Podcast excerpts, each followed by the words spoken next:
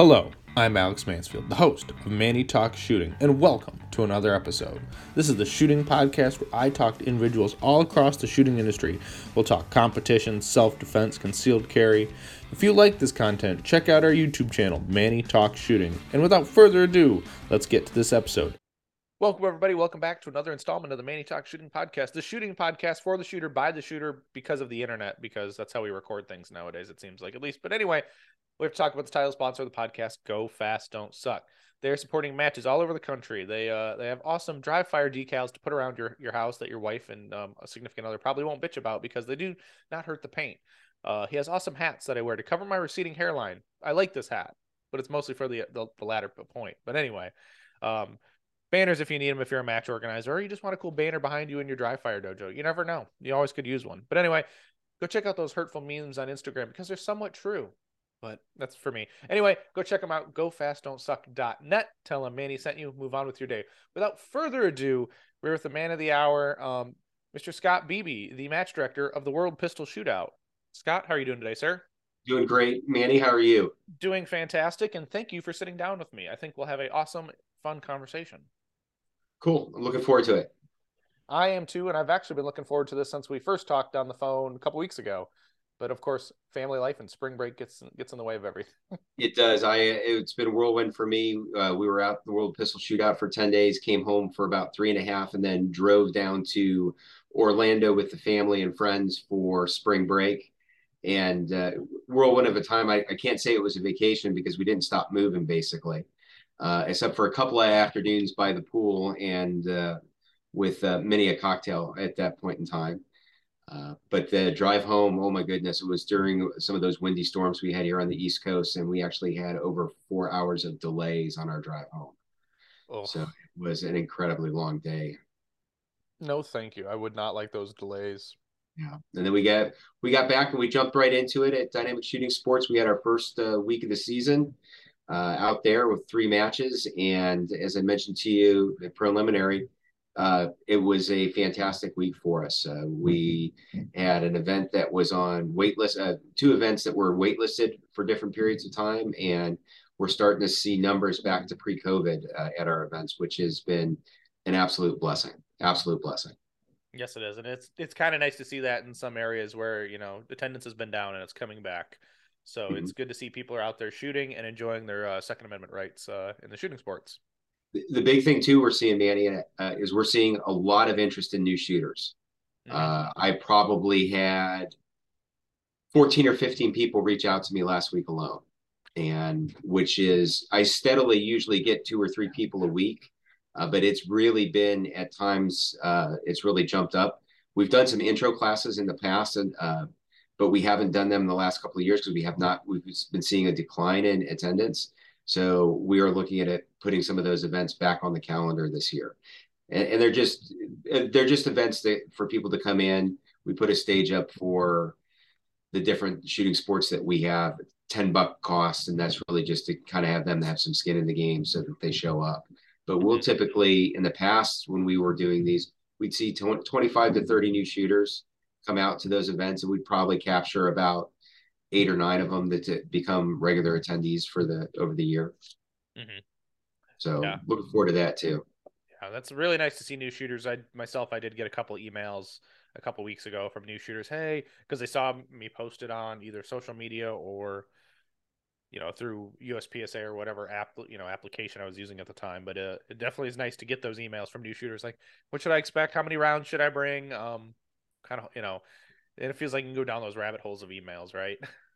Yeah, I, that's been one of the one of two things that I regret that I have not done for the business. And and I've actually I bought equipment last year and still haven't really even taken some of it out of the box uh, to go out to the range and do some recording. And so that you're not having to type or cut and paste all that stuff, but literally put together a resource on our website so that people can go to it and have an F A Q page that really actually matters. Uh, especially for newer shooters or people that are new to the area. Um, you know, I, I think that would be a great benefit. I think it would be a good time sink for myself. Like it would not be a wait, you know, would not be wasted at all. Um, and I think it, because my wife, uh, bless her heart, you know, the, the only thing I think I, it annoys her is the endless hours sometimes that I'm on the phone talking to somebody in the evening, you know, yes, and, that's, uh, and that's, yeah. that's, that's my hour. That's when I work on, you know, it's, I either work at the range or I work on the phone at, at, at home. And, and unfortunately, uh, I look at it like a customer service rep. You know, you, you're out here, you know, selling a product and you need to take care of the customer.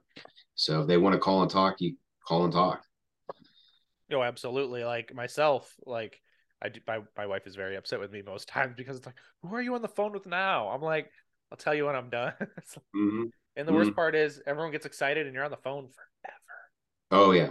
Oh yeah. She knows it. And that, I mean, she's, she's a wonderful woman. My wife um, is, she is my proudest accomplishment if, if uh, without being too de- demeaning in, in that, that, but she usually never says a word of my shooting.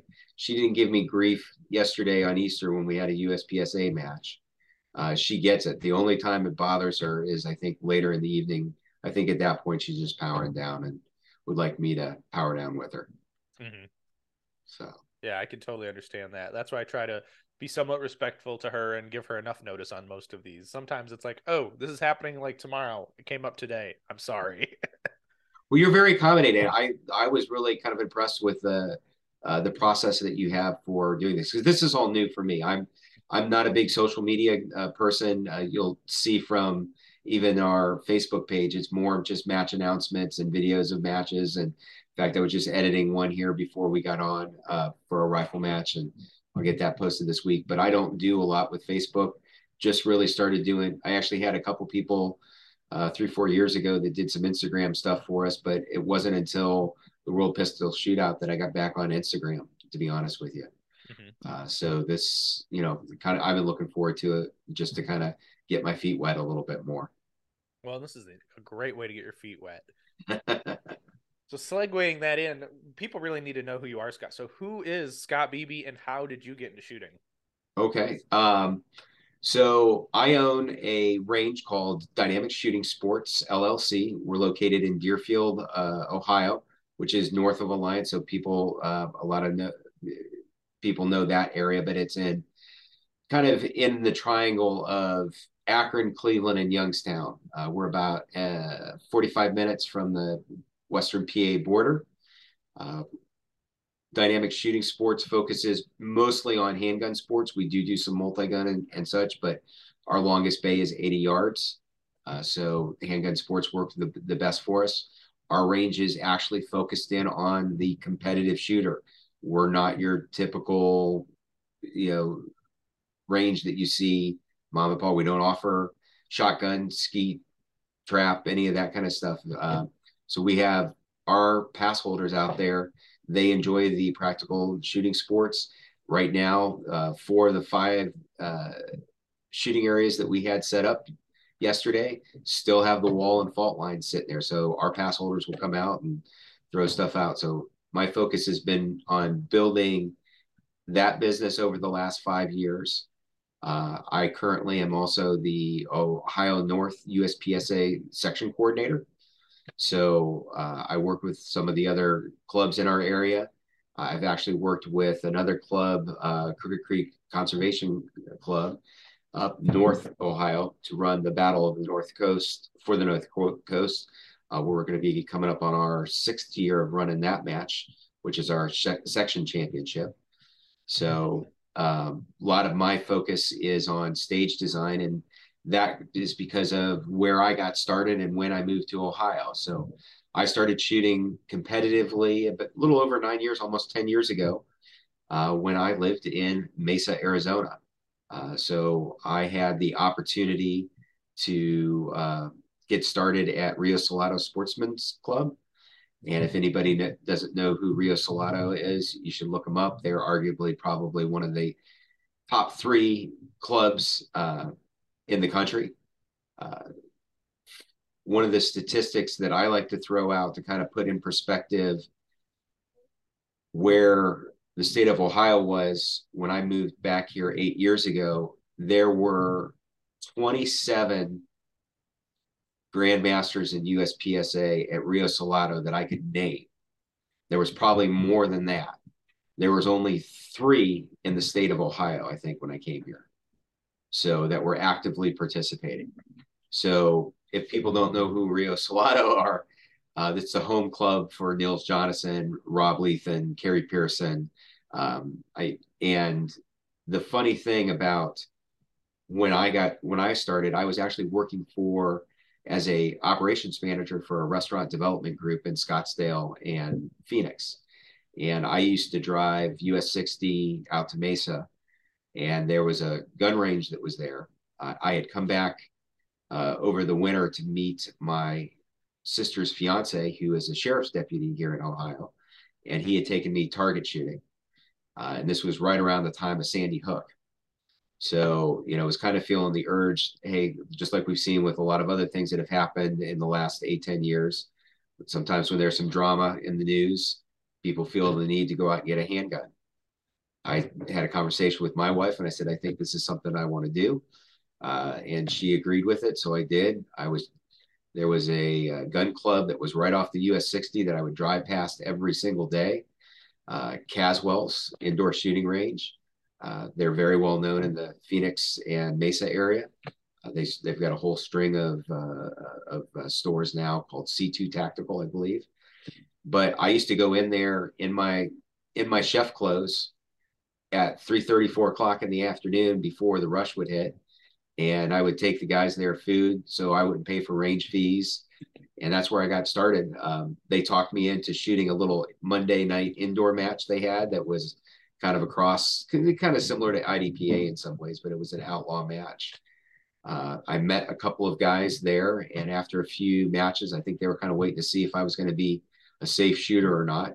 Uh, they invited me out to Rio Salado to attend Tuesday Night Steel. Um, uh, Bobby and Chris were their names.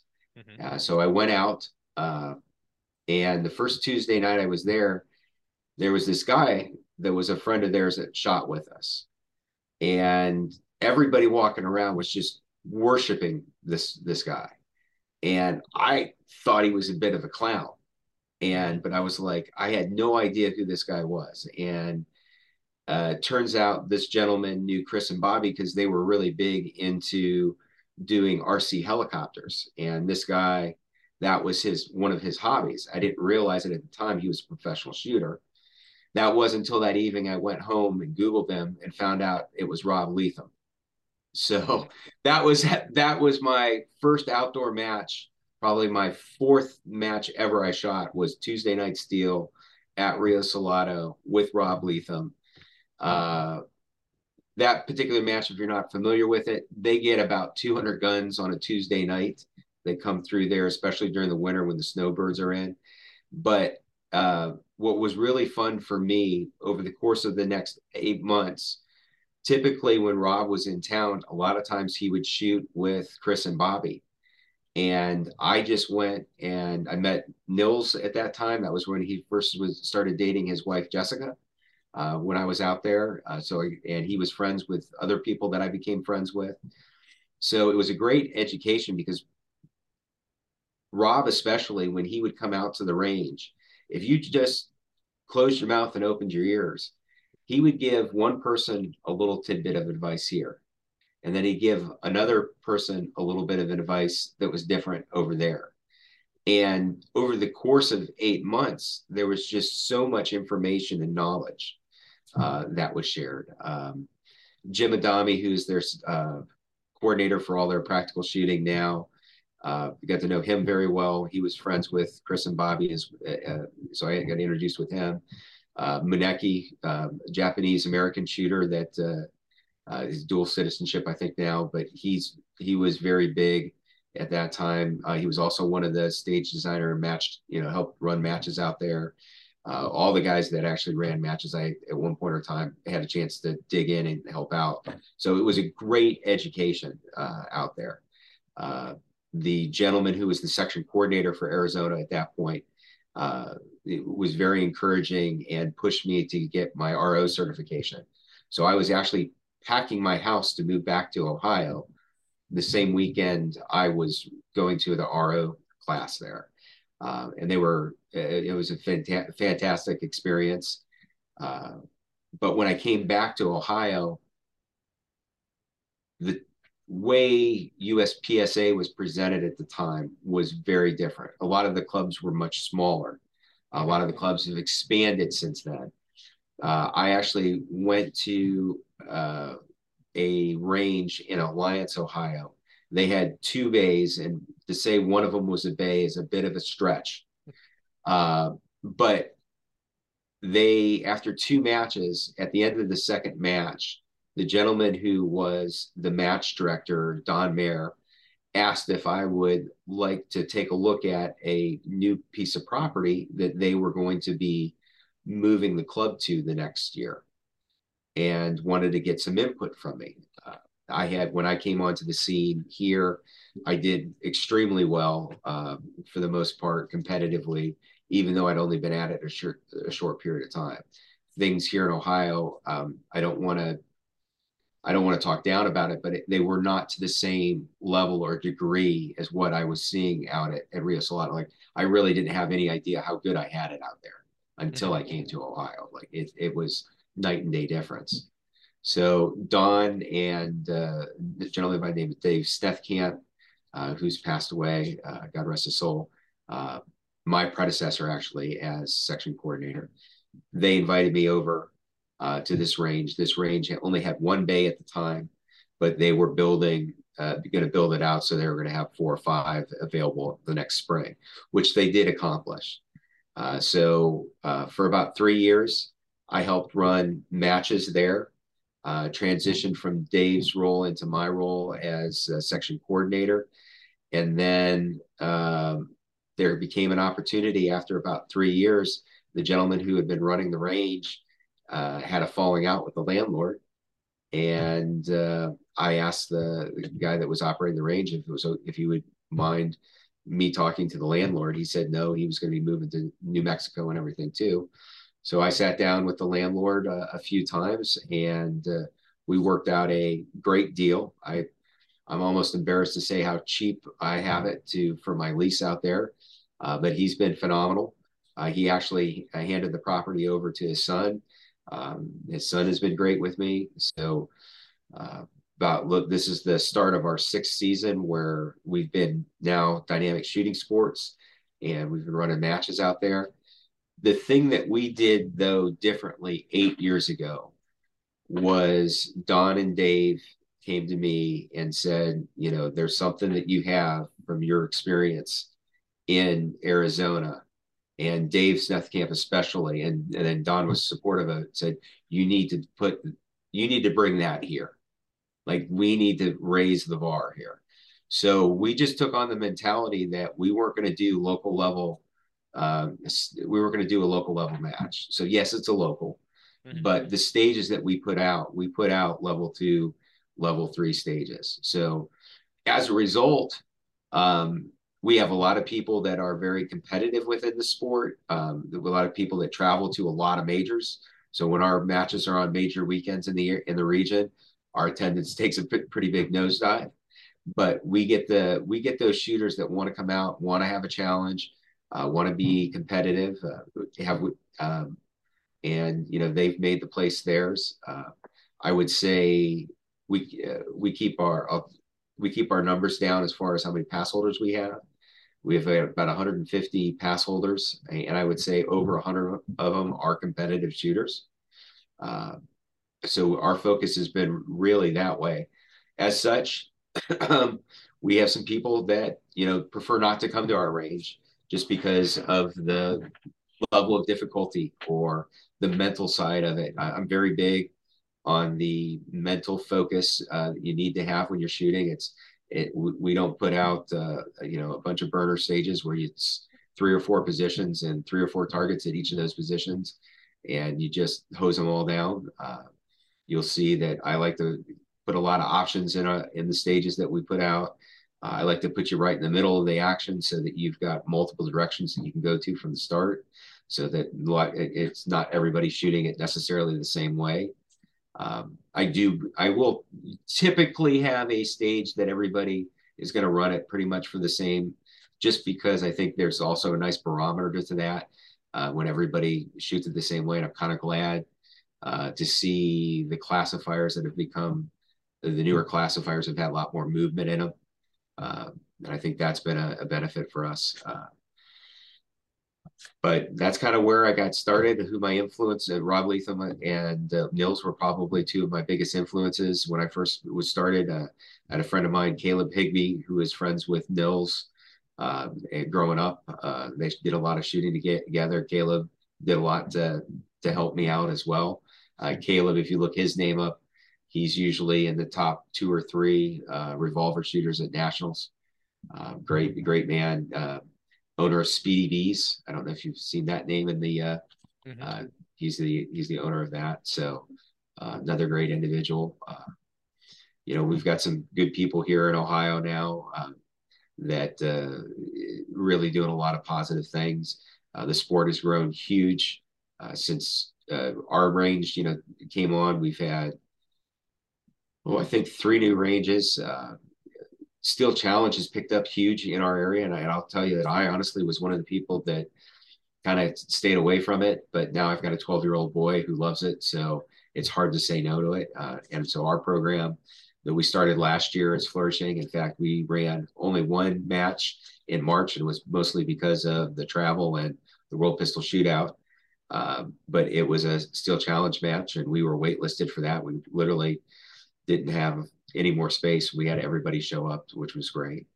Uh, so that uh, multi-gun, uh, I do focus it. I used to focus more on multi-gun for myself.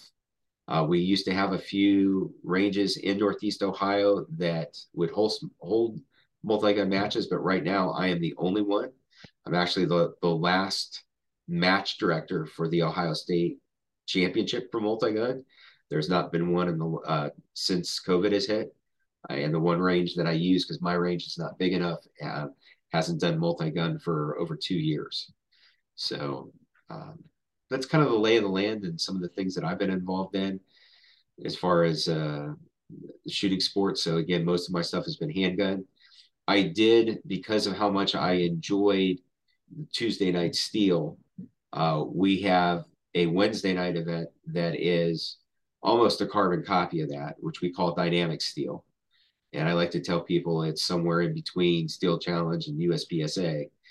A um, lot of similar stages that you would see out at out at Rio Salado, some stuff that's my own. Uh, the other thing that we do is because I try to build a lot of efficiency into stage uh, usage, uh, you will actually see that I will put stages up sometimes, or at least a stage if we're going to have weekend events.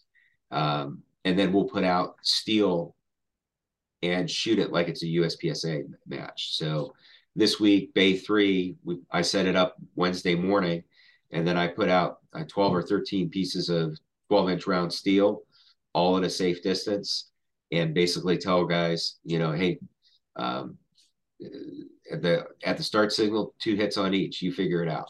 All the rest of the stuff we do for dynamic shooting is a little more box-to-box type stuff. We tell you you have to do different things at different places, which is good because it works on the mental game. But we try to do some U S P S A type stuff because the Wednesday night match is what we call our starter match for anybody. It's the uh, it's the uh, uh, it's the freebie that we try to get people into.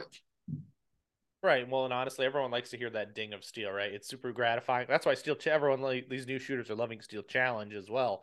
Is oh, they get they shoot it, they hear the ding. It's like, oh, I hit it! Yay! It's not like paper where did I hit it? That... Yes, yes. And we the other thing that's nice is it's an outlaw match for us. Mm-hmm. So you know, I get the guy that comes in and has the leg strap on. I don't have to say take the leg strap off. You know, he's rocking his Sig um, three twenty that has the small magwell on it. No, I don't have to bump you to open. Just shoot carry optics. It's the first time he's at a match. He's not going to win anything. He's not, you know, not going to place, you know, that high. We just want him to get there, be safe, figure out if he's going to have fun or not, he or she is going to have fun or not, and go from there. Mm-hmm. Yeah, um, and so it's, it gives me a lot more leniency, you know, that way. Yeah, and it's really all about having fun. If we, we don't do this to to give headaches or heartaches, it's always for the fun of the sport. Well, you know, and and that's, you know, that's one of the balancing things that I've had to figure out over the last five years, because we did take an approach early on of catering to the people that are, want to be more competitive. Okay. Mm-hmm. The problem that you run into is not everybody can win. And so when you get all these alpha shooters that are there, mm-hmm. not everybody's going to win. So instead of asking, I used to ask, hey, how you doing today? You know, what was your time? And I still find myself doing that, especially with my own friends. You know, the guys that I would go, if I go to another range, the guys that I go shoot with, I'll ask them, them those questions. But most of the time, I'm trying to take more of the approach, hey, did you have fun today? You know, are you having fun? What was your favorite stage? You know, trying to focus in on that. Um, I did at one point used to really worry about balancing uh, uh, squads out. Like, let's make sure we have the same number of people in each squad. Um, you know, let's take some of the more experienced people and make sure we spread them out over all the squads. But what I found was, you know, I got a group of eight or ten guys that they come out to the match and they're there because they want to hang out and shoot with each other. They may be some of my best shooters, my best R Os.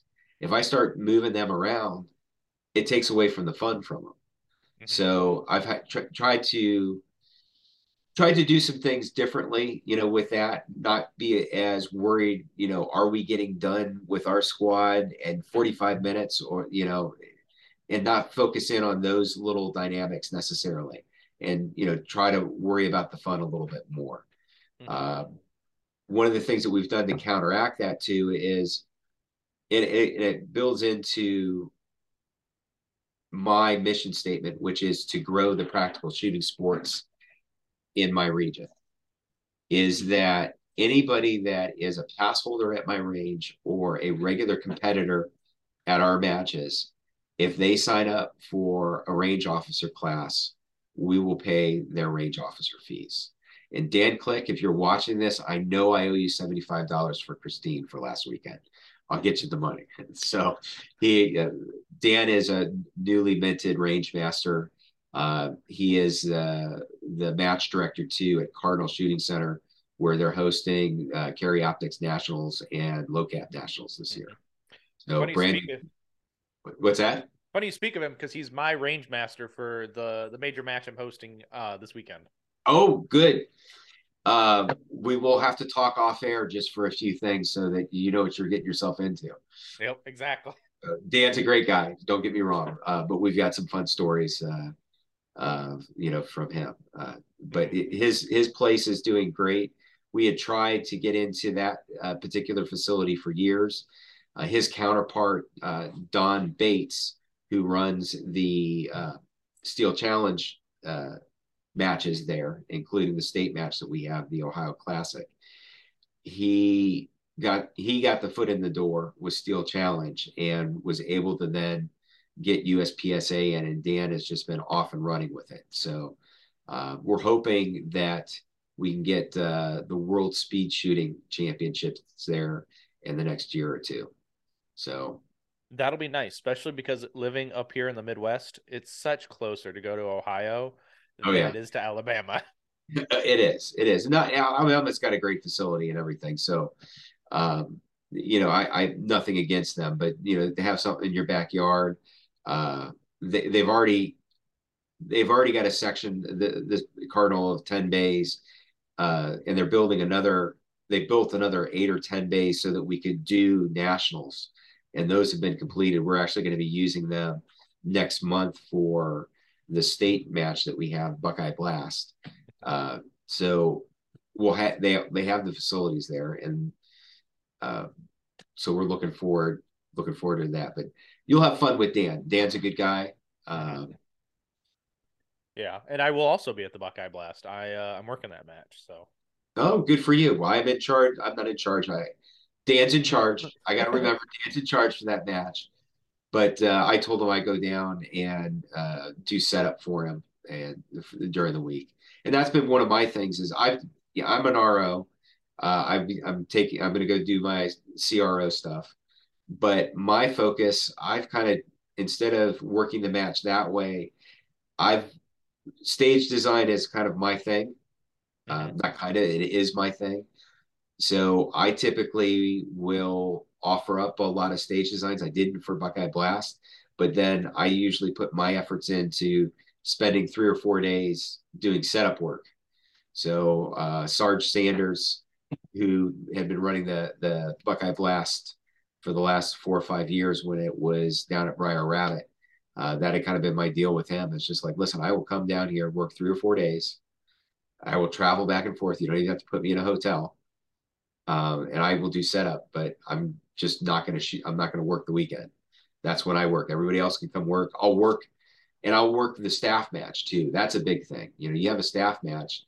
Who's who's working that? You know, so that was something that one of the dynamics that we kind of figured out here in Ohio. I'm sure other places have figured that out sooner than us, but uh, I did. I'd have a, a couple of guys that would uh, do that with uh, with me, and then I would uh, I just shoot one day on the weekend. And a lot of times for me, because I have other disciplines that we have at the range, just because I'm not having a U S P S A match because the U S P S A regional match is going on, I still may have a multi-gun match I need to do, mm-hmm. or now Steel Challenge.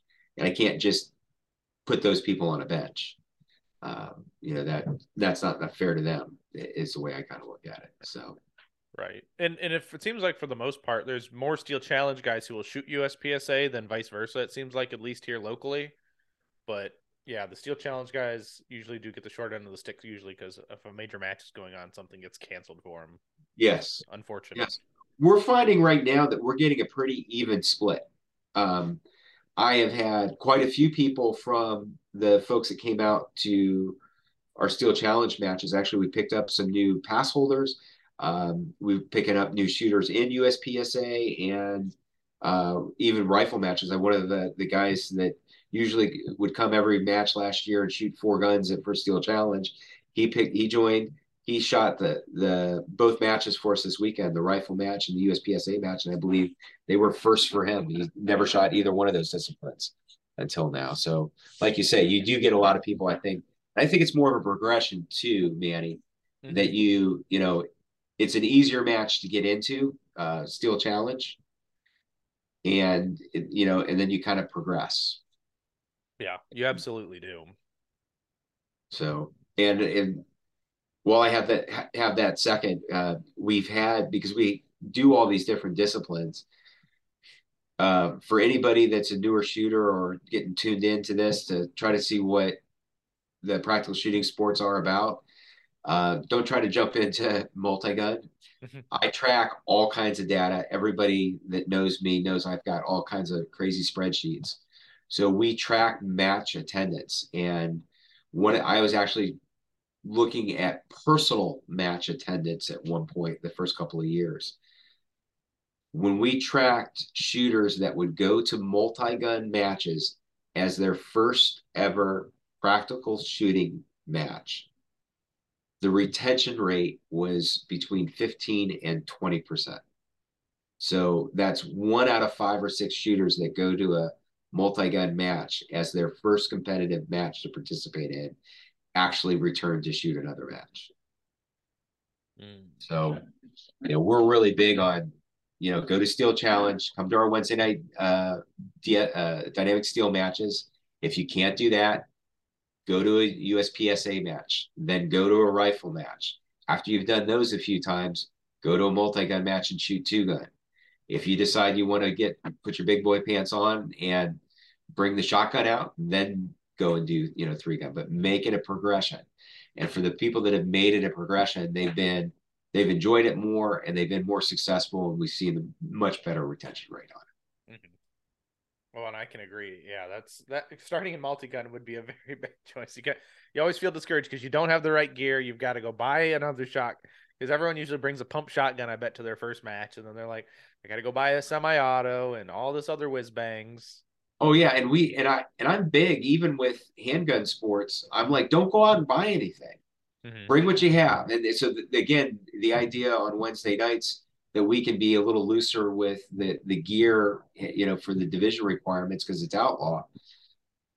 It, it, I really tell people, it's like, if you have a nine millimeter handgun, you have a holster for it, and you have three or four magazines, you don't even have to have mag pouches, because we can stuff those bad boys in your pockets.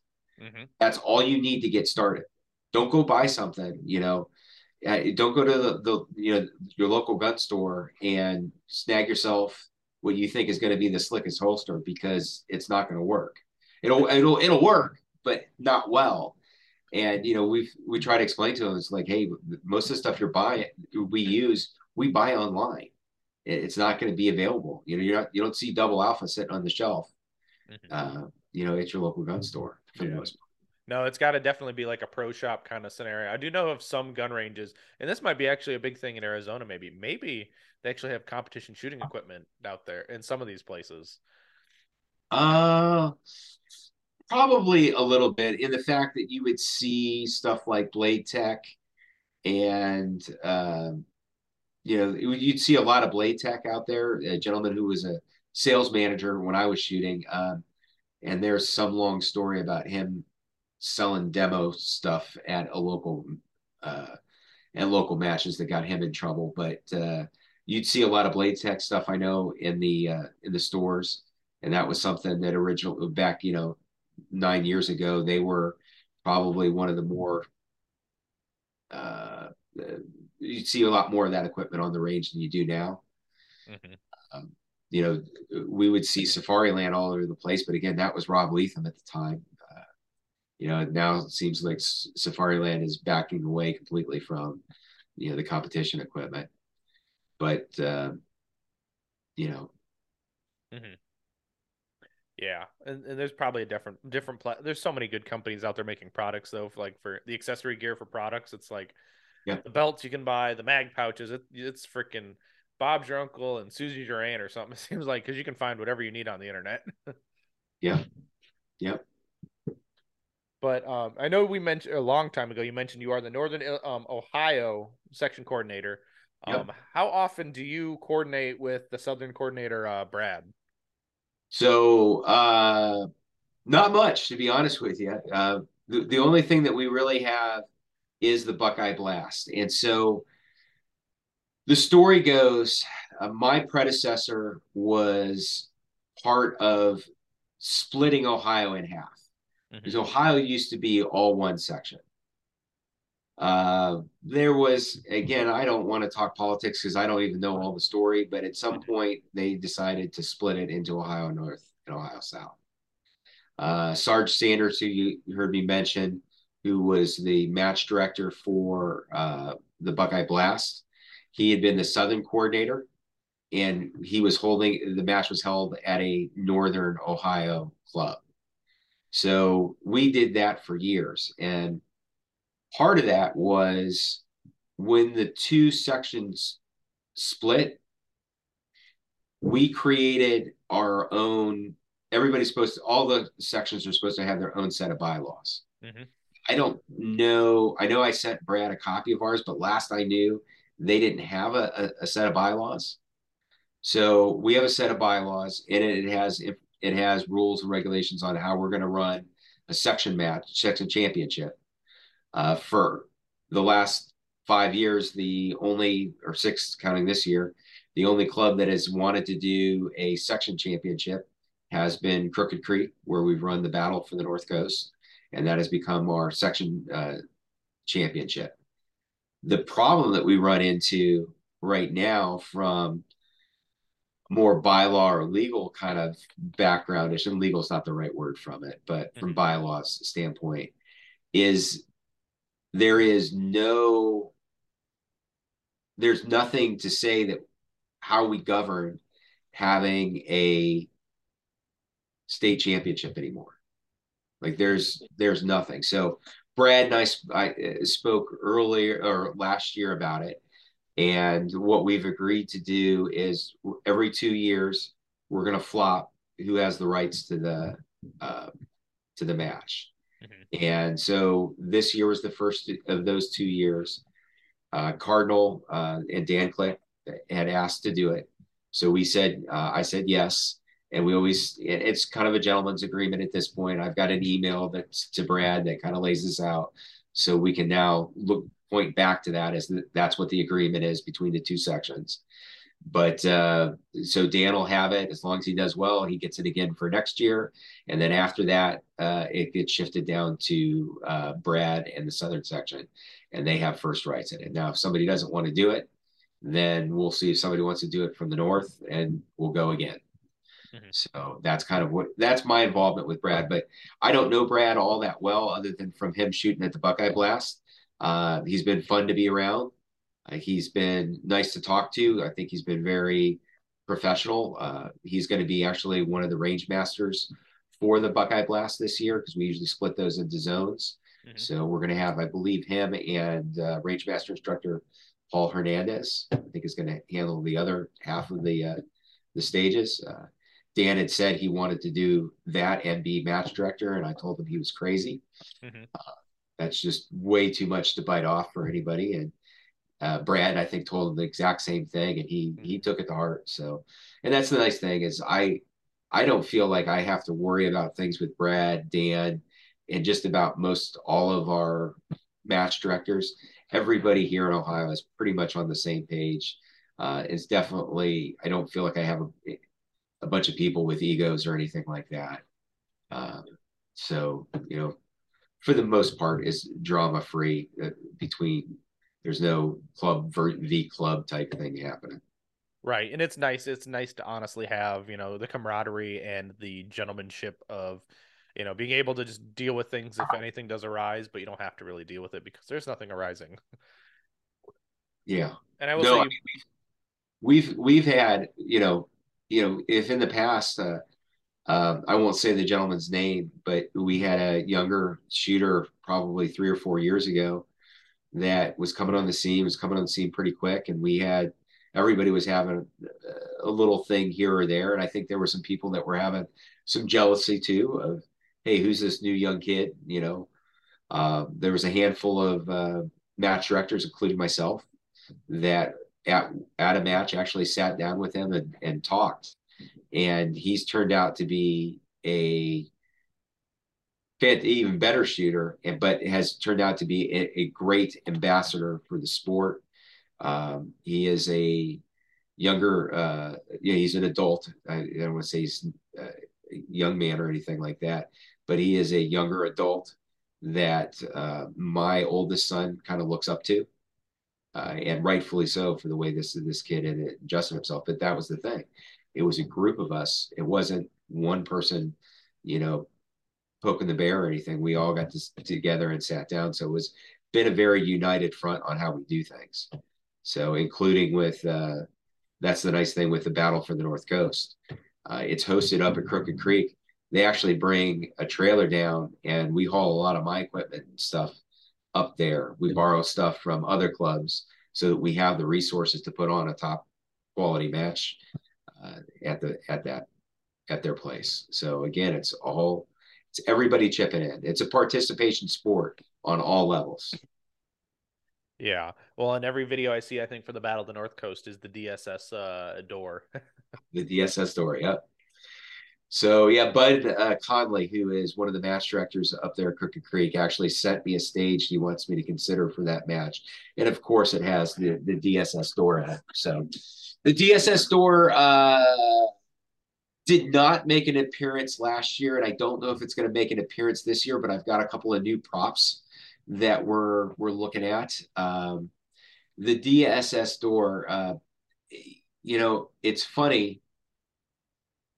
We've had we don't get a lot of people that D Q on that stage, which you think you might get for people muzzle in their hands when they open the door.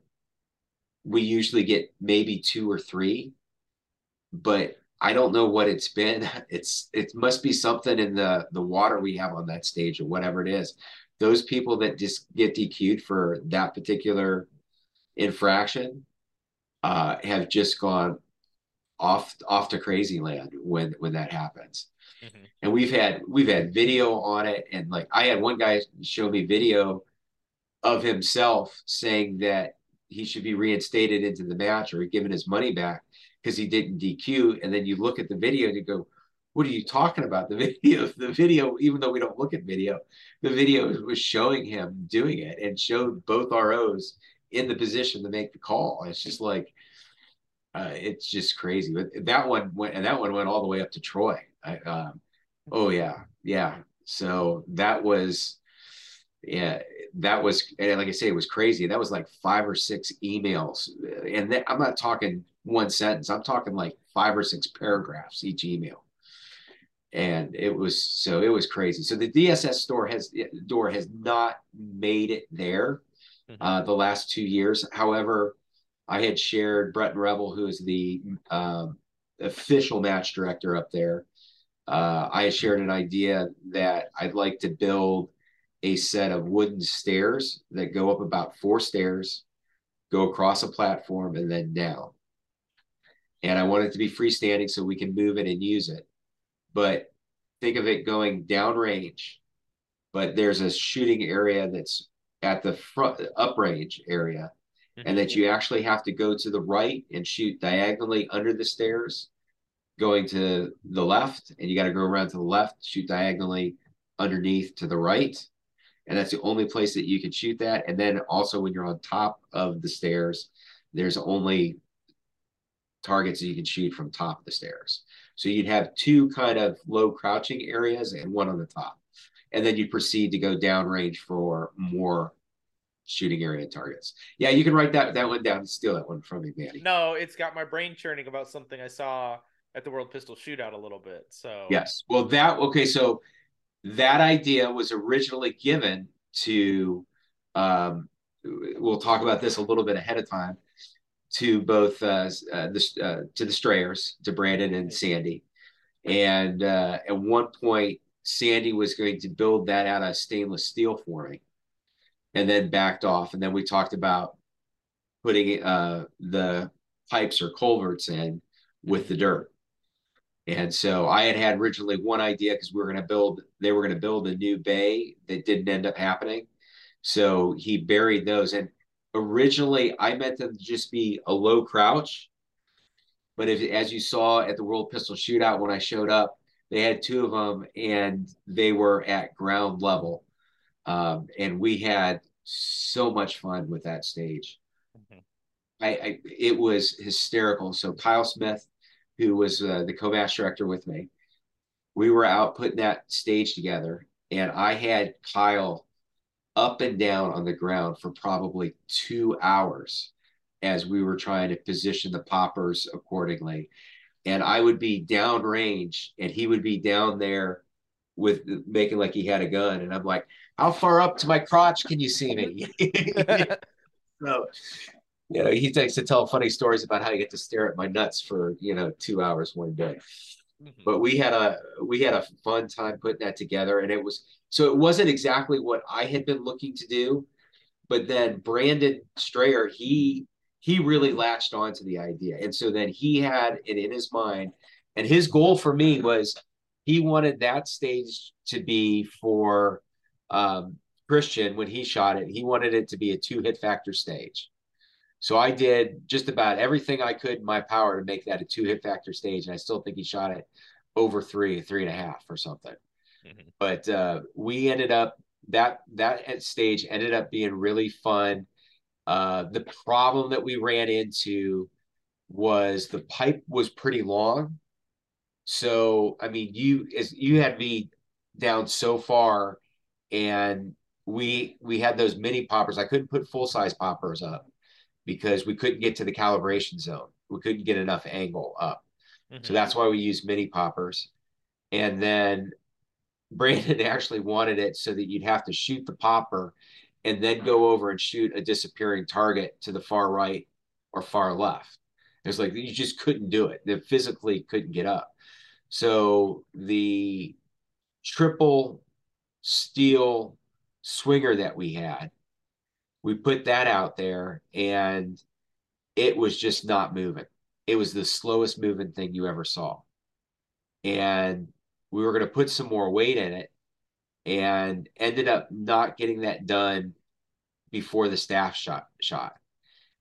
What we found out though with the staff shot, a lot of people were having problems getting all three of the steel. So they'd have to wait multiple passes. So it, the fact that it was a slower moving swinger actually worked out to our advantage and made it made it took more time for people if they couldn't shoot it clean. So it ended up, because it was slower, it was better for us.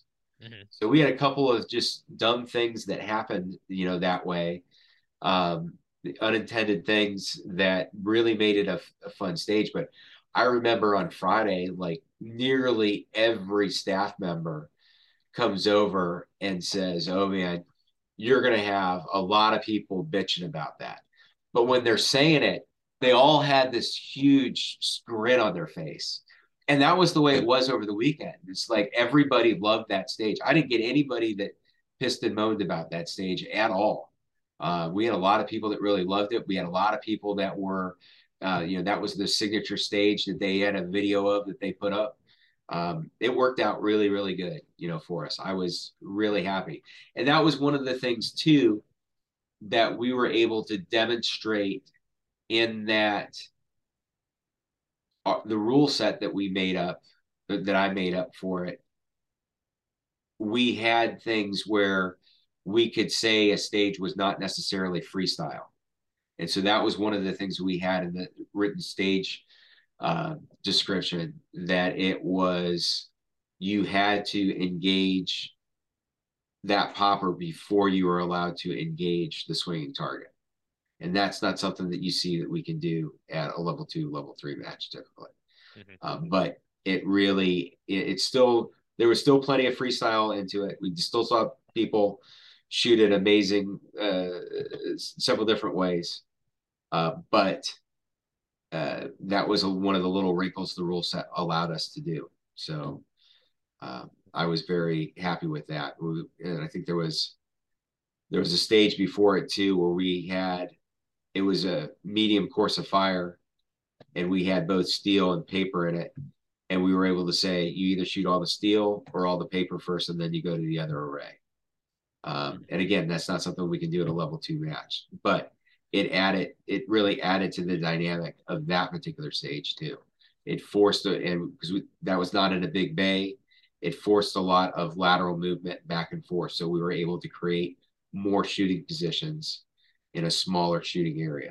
So uh, it added to the difficulty and the enjoyment of that particular stage as well. So a couple of things that we did a little bit, that was differently at the World Pistol Shootout.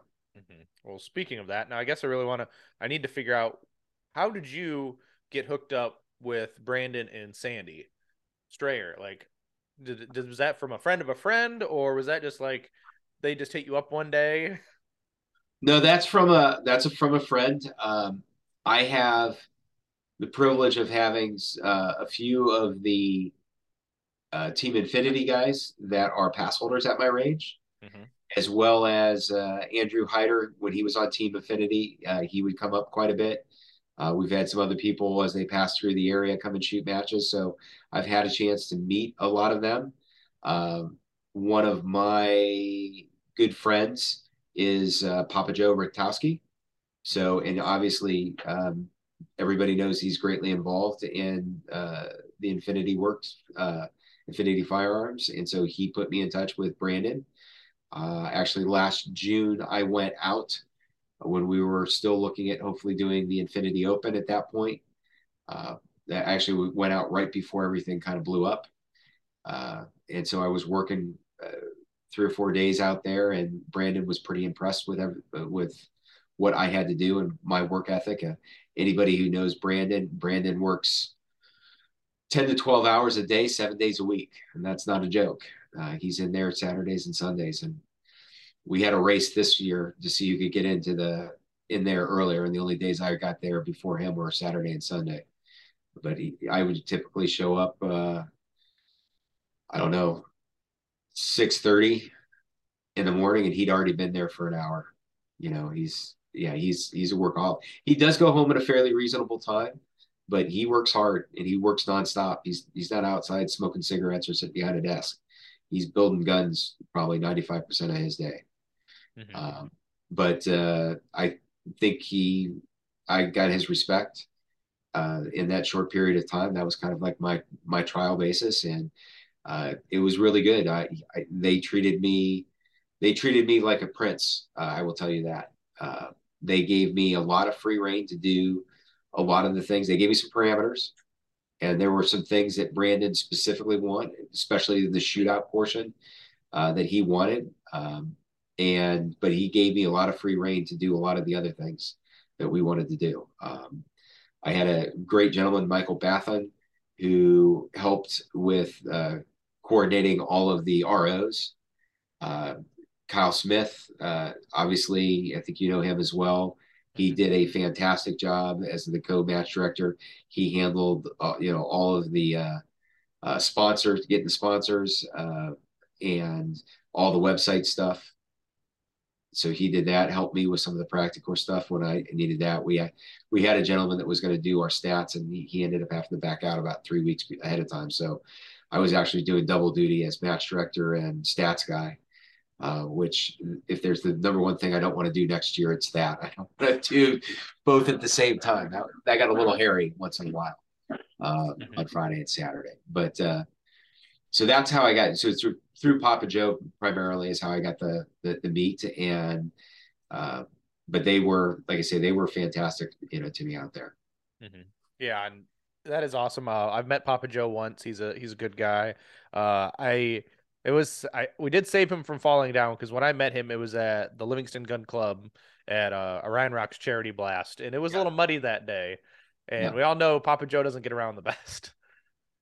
And of course, it was going down to the the, the dark house stage where it's a little bit of a sloped incline. And, sloped uh, in, yeah. Yep, and it was like we we uh, we made sure he didn't go down, because that would have been a. If it was raining there, it's slick too. Yeah, it's. I I dislike that bay the most. Gotcha. But yeah, met Papa Joe. He's a good guy. Um, he's a good guy, and it's nice to see how much he actually cares about the shooting sports. I'll leave it at that. But he yep. really, truly does care. Yes. Yep. It, it was good to see him in um, Texas from Brian's live videos. You uh, you could catch Papa Joe in the background. Yep. No, he Joe really tried to you know stay out of the limelight. Uh, he gave. I will tell you, though, he did a good job, especially with Kyle and I, you know, keeping us on track, you know, with, with things. And if, for me, especially, uh, I was doing a lot of work in my off season, uh, you know, for us here, even for my range, I run matches from March, if the weather will let me, until the beginning of November. But then after that, you know, I turn into a pumpkin for a little while. Uh, the last couple of years I've coached uh, my youngest son's basketball team. And Joe can tell you about all the drama this year, because we were working on, you know, I was doing a lot of the stuff for the shootout. And so I was communicating with that with him um, or, or with Brandon, but a lot of times it was through Joe.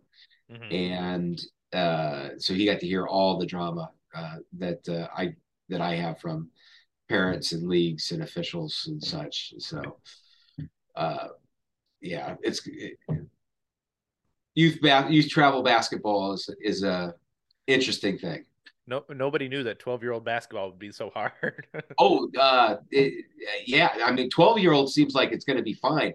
It's the nine and ten-year-olds. I can't. I can't even believe you know some of the stuff that goes on, especially with, uh, uh, especially with parents and and things. So I I grew up.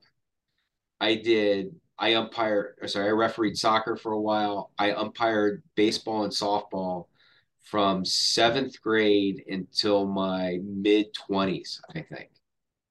And I would never want to be a basketball referee. Mm-hmm. There, it's too, I, I just wouldn't want to do it. Um, some things that I saw parents do or say, just unbelievable, absolutely unbelievable.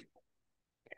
But parents you know, are always the worst part of that, right? It's not, and it's always, never the kids; it's always the parents. Yeah, no, I, I, you know, I, I, I love the kids that we have. I love the teams that we have. I love most of the parents that we have. Uh, you know, one or two people, the, you know, kind of ruin it for everybody. But, mm-hmm. anyways, that's a that's a whole nother subject. But no, I, yeah, it's Papa Joe that got me involved with them. Um, I am. I feel very privileged to be associated with them.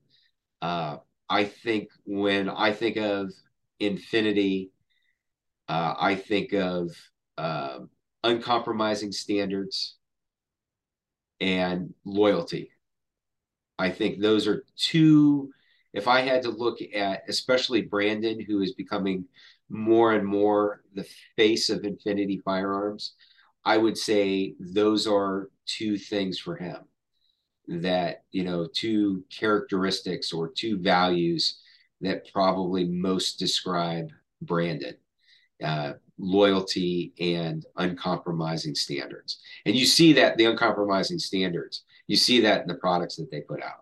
I mean, they're just phenomenally gorgeous products, and they stand, they'll stand behind everything. And they've stood, they stood behind their product long before, for me personally, I'd bought a previous team member's gun and I had problems with it. It went in, he and Casey tore through it once. I sent it back because I still was having some difficulty with it. And they redid the whole top end, the whole top end, mm-hmm. sent it back to me, no charge. Wow. I mean, you know what those good, those guns go for, you know, so yeah. th- that just is, a, a, you know, you know, flabbergasted, you know, me. And, you know, I'm kind of the person, Manny, that I, I believe in the golden rule. Um, and this is not a religious thing. It's, it's actually something that even my fraternity, you know, believe, you know, treat others as you want them to treat you. It's just kind of a mantra, right? And the other thing about it is have other people treat you the way you, you know, you treat them, you know, or how you'd expect to be treated, you know, that, that kind of thing. And I really feel that that is what they, how they did it for me. I never once had to ask for anything. I stayed at Sandy Strayer's house. Mm-hmm. I went, I was invited to Brandon's house for dinner. You know, I never went for any, I didn't pay. The only time I took money out of my pocket and the two trips that I went was when I was at the airport and I was buying something at the convenience store. You know, my expenses were taken care of, taken care of. Uh, and then they didn't give me a hard time about anything when I wanted to take care of my staff. So when we had goods and stuff that came in for the sponsors, because we were doing a cash match, several of the goods would go to the staff for our staff dinner and for the drawings and things that we would do for them. Mm-hmm. It was never had to negotiate with them about any of that stuff. Um, and I thought that was great. Uh, Brandon, because he is a uncompromising in his standards, I think that if you don't view him from that perspective, I can see that some people have said, well, he's hard to deal with or whatever. And we've, I've heard that from people. I was warned about that. I didn't, I knew that kind of go, I figured that out very quickly. And one of the things, especially this trip, I was very proud to stand next to him at any point in time because we had figured out a way to communicate, because we were mostly trying to say always, we're trying to get to the same point. And it was just different perspectives on how to get there. And that was actually an interesting thing that I, I come across in my experience in setting up major matches or even local matches, is a lot of people take the club perspective.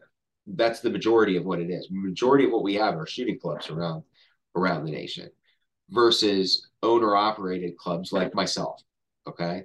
So I have a different perspective from that, pers- you know, just from that point of view, of a range owner running matches versus a club running matches. Well, now I have a third perspective, which is this manu- gun manufacturer that has a phenomenal range, has better ranges than most clubs out there have, but they have a completely different perspective that they're looking at it from than what the club and the owner-operator place does. And so it took me, it took me, not Brandon or anybody else. And I say Brandon because not that I don't so do stuff with Sandy. I just, that's who we're clicking the ideas off. Sandy is, Sandy's, Sandy's phenomenal. Just sit in the room and listen to him talk sometime. He is, he's probably forgotten more about building guns and the sport than you and I ever have ever known. Like he's just a, an incredible resource. And I, and I feel like, honestly, when I'm in a room with him, like, I don't even know the right, right words to ask a question. Everybody else asks. And again, it's kind of like that Rob Leatham thing story for me. I just sit there and listen, you know, when, mm-hmm. when Sandy talks. Uh, but so with Brandon, uh, you know, I figured out how I needed to approach him and how we could communicate. And it just turned into a lot of fun, to be honest with you, Manny. Like, I was having a blast. And if you watch some of the, uh, some of the shootout stuff, they were trying to tell me at one point for the, on Sunday for the Open, like, I was so, I was so, uh, focused on, like, from that kind of U S P S A mentality of, you know, it's by the book. If you don't have X number of shooters in a, uh, in a particular category or, you know, class, you know, then you don't recognize that category. It was escaping me that we had one senior, super senior shooter that actually outshot all but one of the senior shooters. So we, we weren't having a super senior shootout, but obviously that gentleman also kind of qualifies, you know, to a certain degree as senior. So we should put him in there. And, like, they're all trying to tell me this, and whatever language they were speaking, it just wasn't hitting me in the ears. And, and I kind of had a laugh at it when, when it happened. And, and I said something to Brandon about it, and he just picked up a beer and handed me a beer afterwards. I said, dude, I'm sorry, man. It's, it just wasn't clicking with me. And he just kind of handed me the beer and was just like, I get it. You know, it's like we had had those kind of little moments of trying to get to the same place at times, but not just coming at it from different directions. And we'd always get, and that's the great thing, is we always got there. Um, and it wasn't a lot of, a lot of things. It's just little things. Cause again, he would give me free rein on things, but, you know, he was very specific in things that he wanted for the shootout. And when he would, he knew that we'd be on the same page. And so it was just about him getting that communication to me, because, you know, he's so busy. He's not sitting in front of a computer typing it out, where me not having anything to do other than ten year old basketball, I have plenty of time to type all this stuff out and send it to him. So it could be more over, overwhelming to him. Uh, but I, I've, I've learned to, uh, I haven't learned, I, I cherished that, uh, that event. I will tell you that I was, Uh, as much as you want to say it's relief at the end of a big major, because you know how that is, and, you know, on Sunday, you know, you're glad that it's done. Um, Monday, I was uh, nice to come home and see my family, but by Tuesday, I already missed being in Texas. That was where I was. Because it was warmer, right? Yeah, well, no, it wasn't. Uh, oh, my goodness. We showed up, what was it, Saturday morning, and we had to rehang, partly because of the wind, partly because they didn't make sense. We had to rehang all of the directional signs for parking. And we're talking, this is five thirty in the morning. It's windy as all get out, and it's about twenty some degrees.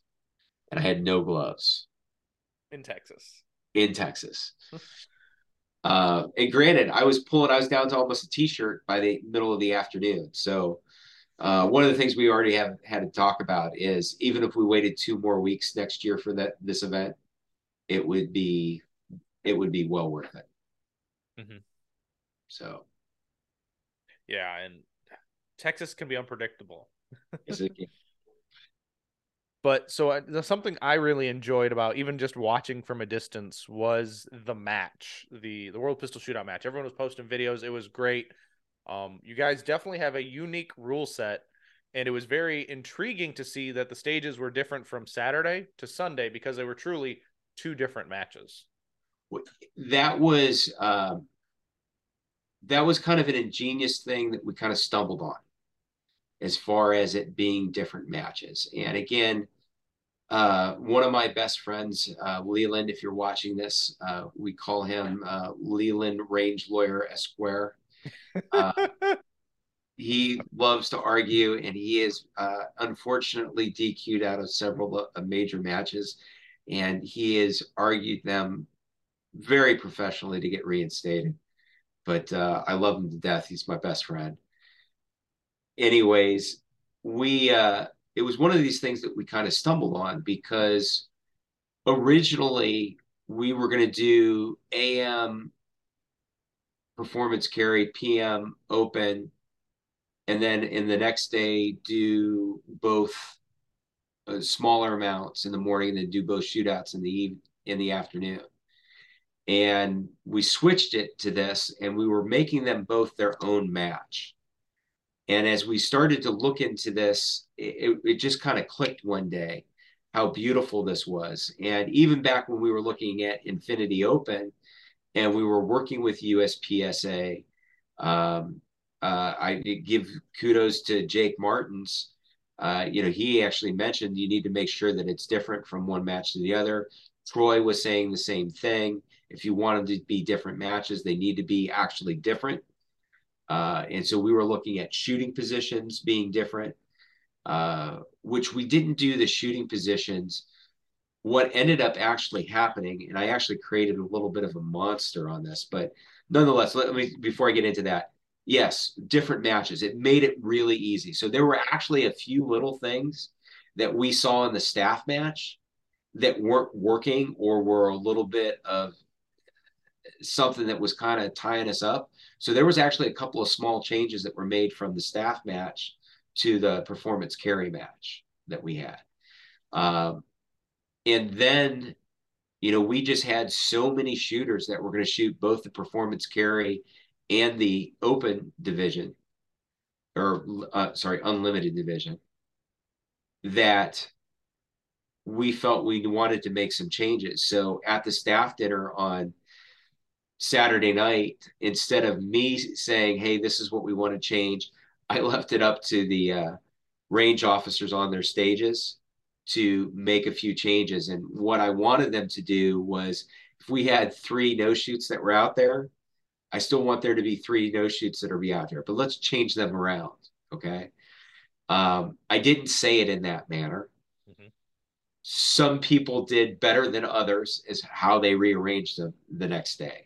So there were a couple stages that were uh, even higher difficulty than what I would have put out on Sunday than what was out there on Saturday. So that's actually a learning lesson for me. It's like I need to be a little bit more specific in that, or have a better plan. And I actually had um, a couple of sponsored shooters uh, that came to me, not, not sponsored shooters. I, I had I had a Well, I, I had some respectable people that came to me, these, because they're this wasn't uh, super squad guys. Super squad guys didn't say boo to me about stages, other than they they enjoyed them. Mm-hmm. I had not one negative word came out of the super squad at all to me. Um, but I had another, I had some other shooters in a squad. They came to me and they said they could. Everything was very challenging both days, but they said on Saturday, they could tell that it was done by a stage designer or match director that had some purpose in mind, had a plan in mind. They felt that the swing we made with the changes with no shoots and studs, it was a little bit haphazard on Sunday. And I think that they were probably right in some of that. A lot of the direction they went with, I would say, there was only probably two or three stages that we had that probably was a little over top, over the top. But again, like you said, the top shooters, they weren't complaining about it. They were just going out and competing. But for the average shooter that was there, it was probably a little bit higher of a skill test than what we needed to put out necessarily. I don't know if that makes sense or not. It does. But like, I do remember the one stage, I think it has two barrels in the middle. Um, um on sat on Sunday was just like, it was no shoot. Pre-sale. yeah, yeah. No, there there were there were a couple. Like I said, I, I get it. Um, you know, we had a couple. We had one st- stage number one was a very mentally challenging stage, and so um, it, it, you could shoot it about fifteen, sixteen different ways. Uh, and it was one of these ones that we I gave the shooter their choice of where they started in, in the shooting area. Mm-hmm. So. Uh, We saw a lot of variations in that one. Yeah. I that would see. be, that was one that they,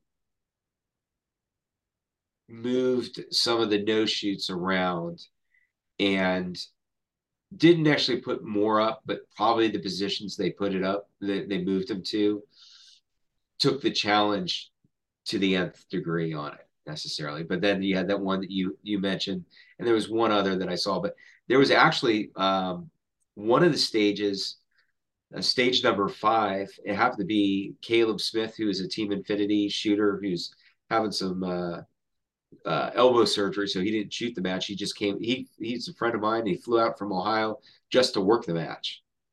Uh, and he and uh, Anthony Zabonik, who are doing that match, they did a phenomenal job actually of how they changed up their stage as far, just as far as target present, presentation goes. None of the targets got moved from Saturday to Sunday. It was just what kind of paper got put up. Uh, And they did a phenomenally good uh, job with that. Uh, we actually, that was one where we had a number of the uh, Super Squad came to me. I, I'd say probably three or four of them did. And they really enjoyed that stage. They enjoyed the options this, that stage had. Uh, and they said it was a complete, even both days, similar challenge, but completely different stages. And like I say, all we did was move where targets or no shoots were.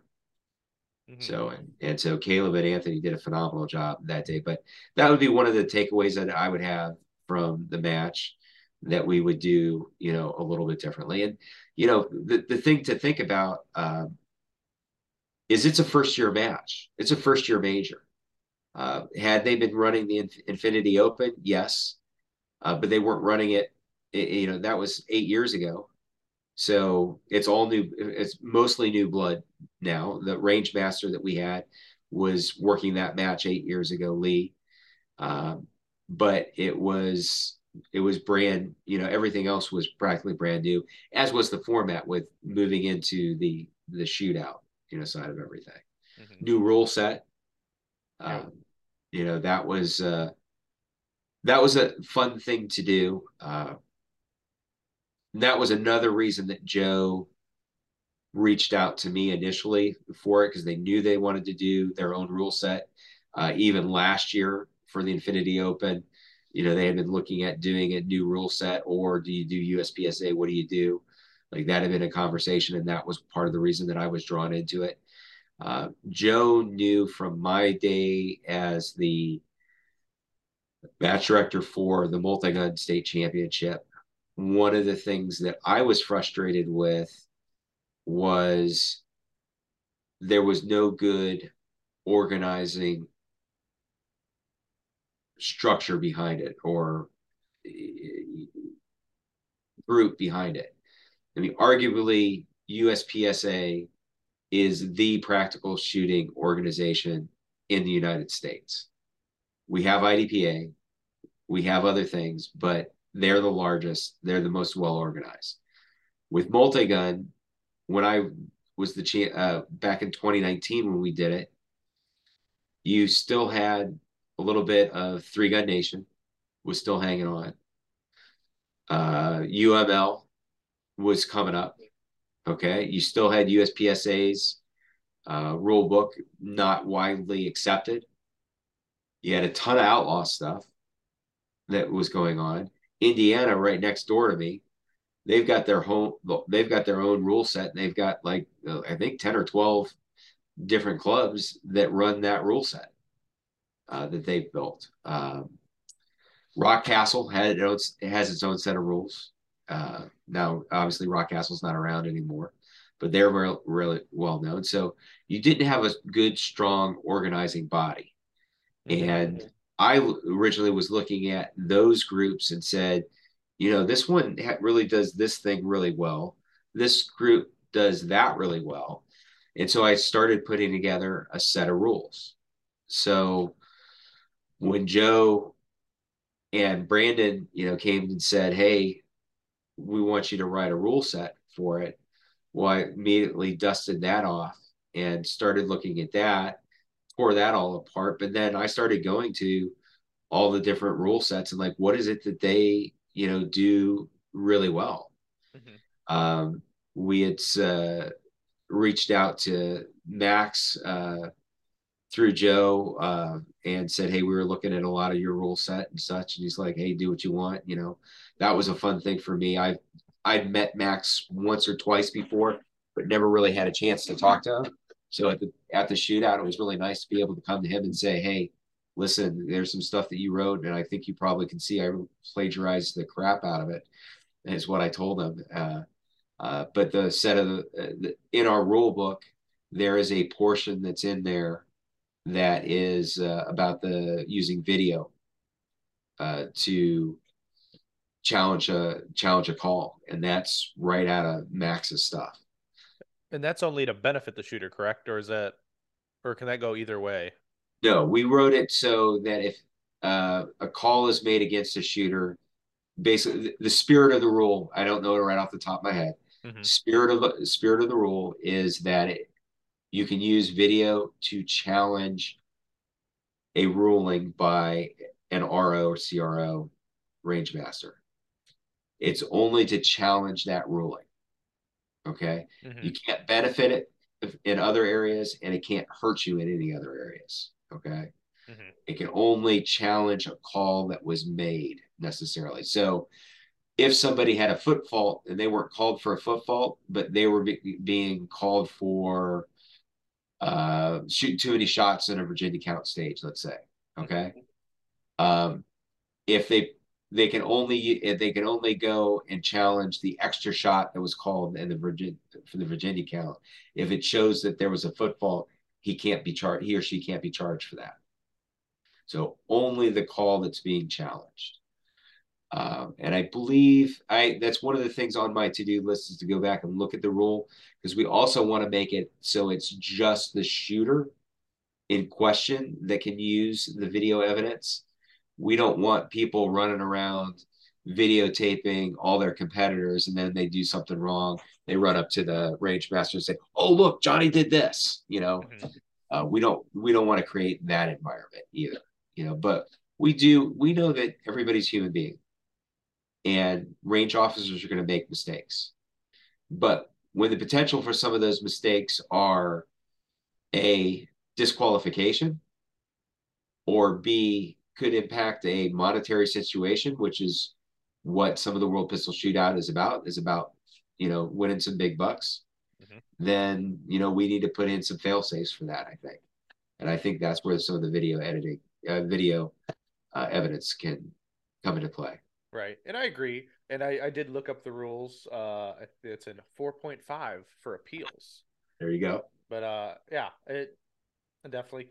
I could definitely see the point of, you know, it being the shooter bringing it to you, not a, we'll say called by, you know, another shooter or bystander bringing you a video, because then that that would take too long. Like my only, I talked to Brian literally the day after uh, the shootout. Uh, I think it was Sunday.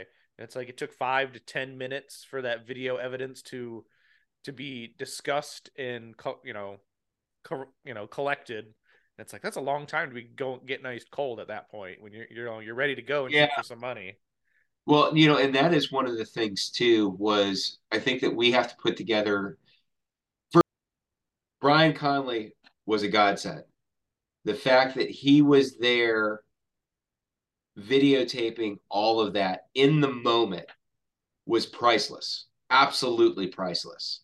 I said it to him. I've, I think I said it in a little video clip I had on Facebook. Uh, I've had several people that have gone back and rewatched uh, all the shootout that he was recording, but it really gave us an opportunity to explain exactly what was happening. Nobody, you know, got to play Monday morning quarterback on us because they were getting our explanation, whether they agreed with us or not. And again, you know how opinions are and, and everything. And there's more than one way to do a, a shoot off. Like we actually had Uh, a number of the Italians that were there and shooting the match say how they do things differently. If you knock the stop plate at the end uh, uh, over and you still left something standing, re you're, you lost right there. You know, they didn't do it the same way that we did it, you know, and, and which is fine. You know, we made our rules. We set our rules for uh, determining a rule uh, winner right up front. Everybody was on the same page. Uh, we had no competitor that gave us a problem on, on that. Um, but you know, it was priceless. You know, so when we had a problem the first day with a popper, uh, and we got to explain what was going on, and it was, you know, Christian, you know, that was right on tape. It's like, hey, this is what our rule is. This is what we're going to go out and do. And, you know, it was right there, whether you agreed with it or not. You know, we said this is what was going to happen. And, um, it, you know, that that's why I say it was absolutely priceless. But you had mentioned about the video stuff. Uh, uh, yeah, that did take too long. And so we need to figure out a little bit better on how to do that. Uh, in looking, part of the problem was we were having problems pulling up the video on the video camera so that we could see it. But when you looked from two different angles, it looked like two different things were happening. Okay. Right. And the gentleman who made the call on the foot fault also was wavering. He couldn't tell me one way or the other. And so that was why I said that there was a, a reshoot was needed then at that point. When the R O was lacking in one hundred percent confidence, then, and the video evidence wasn't conclusive, then no, we're going to go that, that way. The biggest thing that I could say is that when I brought that to them, I, you know, I said, you know, the easiest way to do this is to just reshoot it. Um, uh, T, I think is her name. Mm-hmm. She was the first one to say, yes, let's reshoot. And she ultimately was the one that lost. And so, not that I didn't go over, want to congratulate the victor.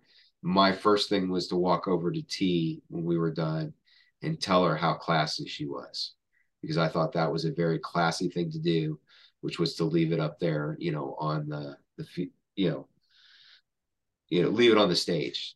Um, you know, and that was the same thing the day before when we were with a popper and uh, ended up being the Final Four. You know, he, Brian Conley was right there up in the mix. When I said, uh, when I got the four of them together and I said, my understanding from you guys is you guys want to wear your big boy pants. And if there's a problem with the popper, we're not even going to worry about it. We're just going to reshoot. And I got all four of them to say on camera in, with Brian Conley, that yes, that's what we're going to do. So we changed the way we're going to do things, but all four competitors agreed.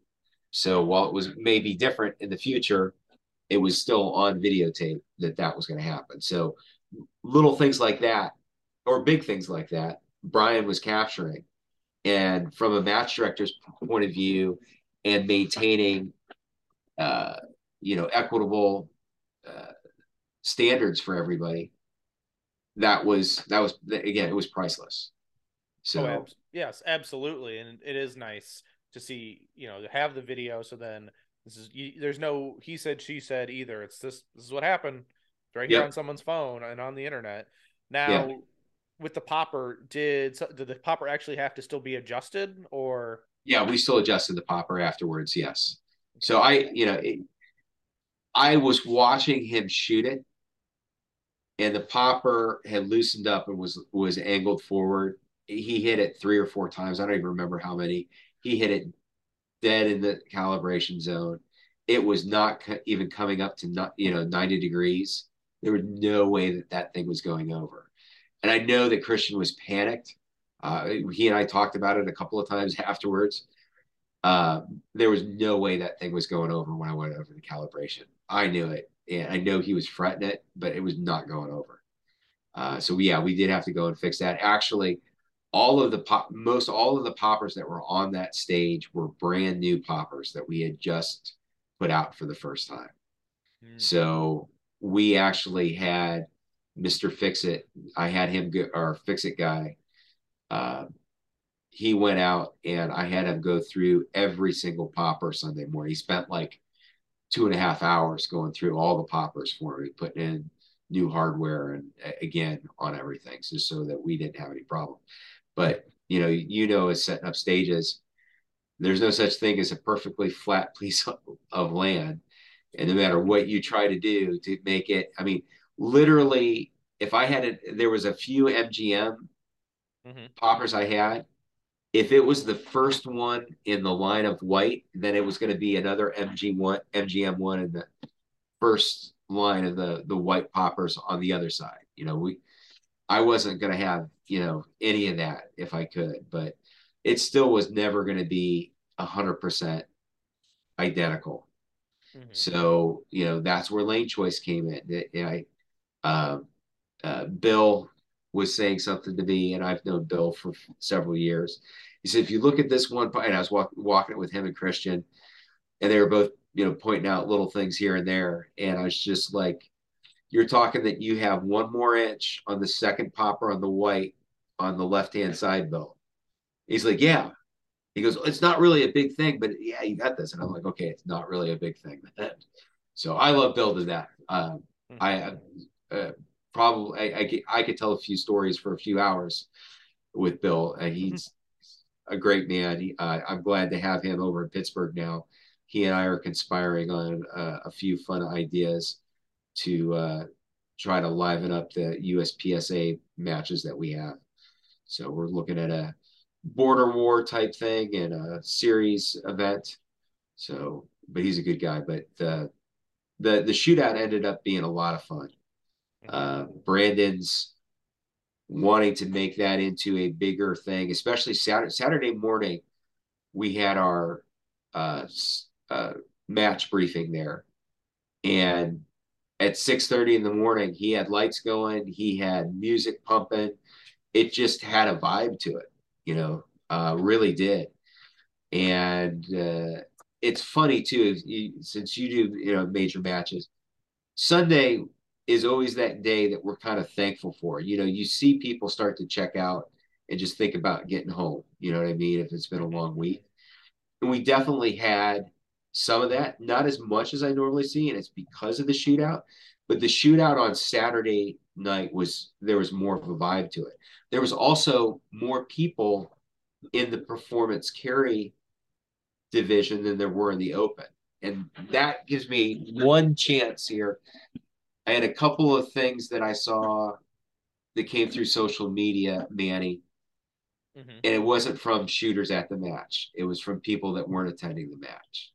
And somebody made a poke, and I don't remember who, about there being five thousand dollars or six, that whatever number they threw out on Saturday, but only four thousand dollars on Sunday. Mm-hmm. The money was allocated by attendance. And we had more shooters that wanted to come shoot performance carry than wanted to come and shoot open. So that's why there was more money on Saturday than there was on Sunday. Kind of surprising. Now, was there, did anyone figure out a reason why more people wanted to shoot Saturday than Sunday? Uh, I think that that would be some good polling information. I didn't really ask, so anything I would do is just speculation at that, at that point. But it was an easier division to come in and shoot from a gun financial platform. We still had plenty of people. Well, we, you know, we called it performance carry, and you had the people that could shoot their twenty eleven with a slide mounted optic. Mm-hmm. For the most part, it was carry optics guys that came and shot their carry optics gun. We definitely had a number of people that were shooting a twenty eleven gun, especially in the uh, super squad, but it was mostly carry optics guns that I saw that, that were there, or carry optics gun that they slapped the magwell on, you know, things like that. Um, and I think that just speaks to what we already know is happening in the sport. Carry optics is, you know, it's the division right now uh, at U S P S A. Uh, it's got, it's the only division that has its own national championship. Mm-hmm. So, you know, we definitely see that. I, Again, because I mentioned before, I track all the numbers for our section and for uh, the Southern Ohio section. Uh, you know, carry ops is just kicking ass, in, you know, in our state. So I think that's probably the the, the biggest reason. Mm-hmm. Yeah. And it'll be nice to see how carry optics or performance carry changes in the next coming years, you know, to see what people want to really shoot and what's drawing them. Is it going to be that twenty eleven um, slide ride gun they want to shoot, or are they still going to just shoot a currently legal carry optics gun yeah. with, with a magwell or... Well, here is something that I think is getting lost in the debate um, mm-hmm. about, you know, now it's limited optics and U S P S A, and I don't want to get into all of that. mm-hmm. as far as, you know, do we, you know, do this or do that, major, minor. Here's the thing that I've seen for the last two, three years, Manny. Literally almost at one point, almost every week, somebody was showing up on Wednesday nights at my place as a new shooter with a Staccato with a slide mounted uh, optic. Mm-hmm.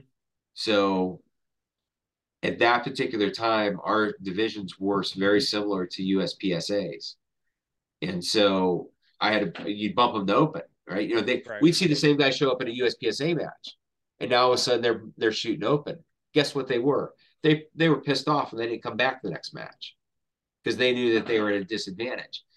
But that's what we're seeing. All of these tactical defensive guys, we're seeing a lot of them. That's the type, or even three gun guys, you know, that shoot those twenty eleven slide mounted optics, you know, instead of a full open gun necessarily.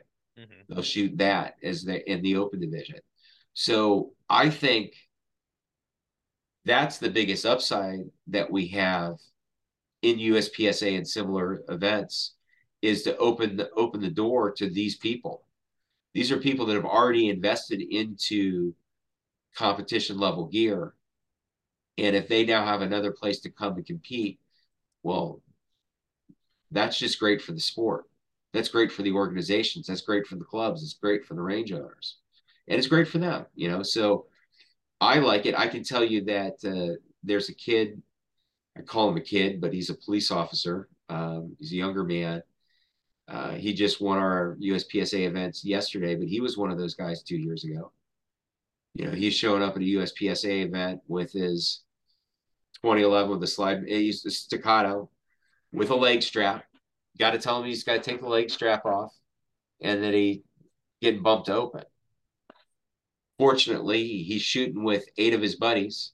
They're all in a similar boat. They all moan about it, but they have a good time because they're shooting with their buddies. It comes back to our previous conversation on that, right?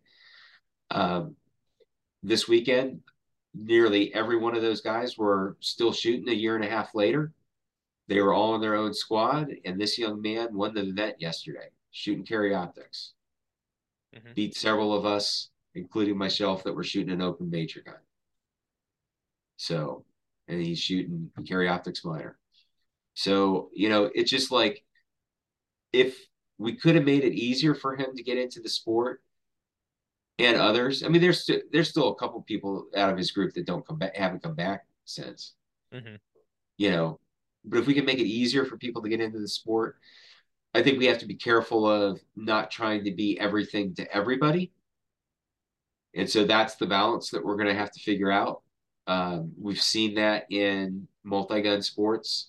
Uh, I think that there have been some, some I think that the, there's been some organizations in the three-gun sports that they tried to be everything for everybody. And the problem that does is it makes, it, at some point, it makes the divisions less competitive because there's less competitors competing in, in each division because there's so many of them. Mm-hmm. And we're, we're seeing that to some degree in certain organizations, you know. Mm-hmm. Absolutely. So. so I have a few more questions I want to get to before our time is over today. Okay. One of those happens to be is if there could be any rule other than um, the video rule would, that would you like to change for the next match, what would it be? Ooh.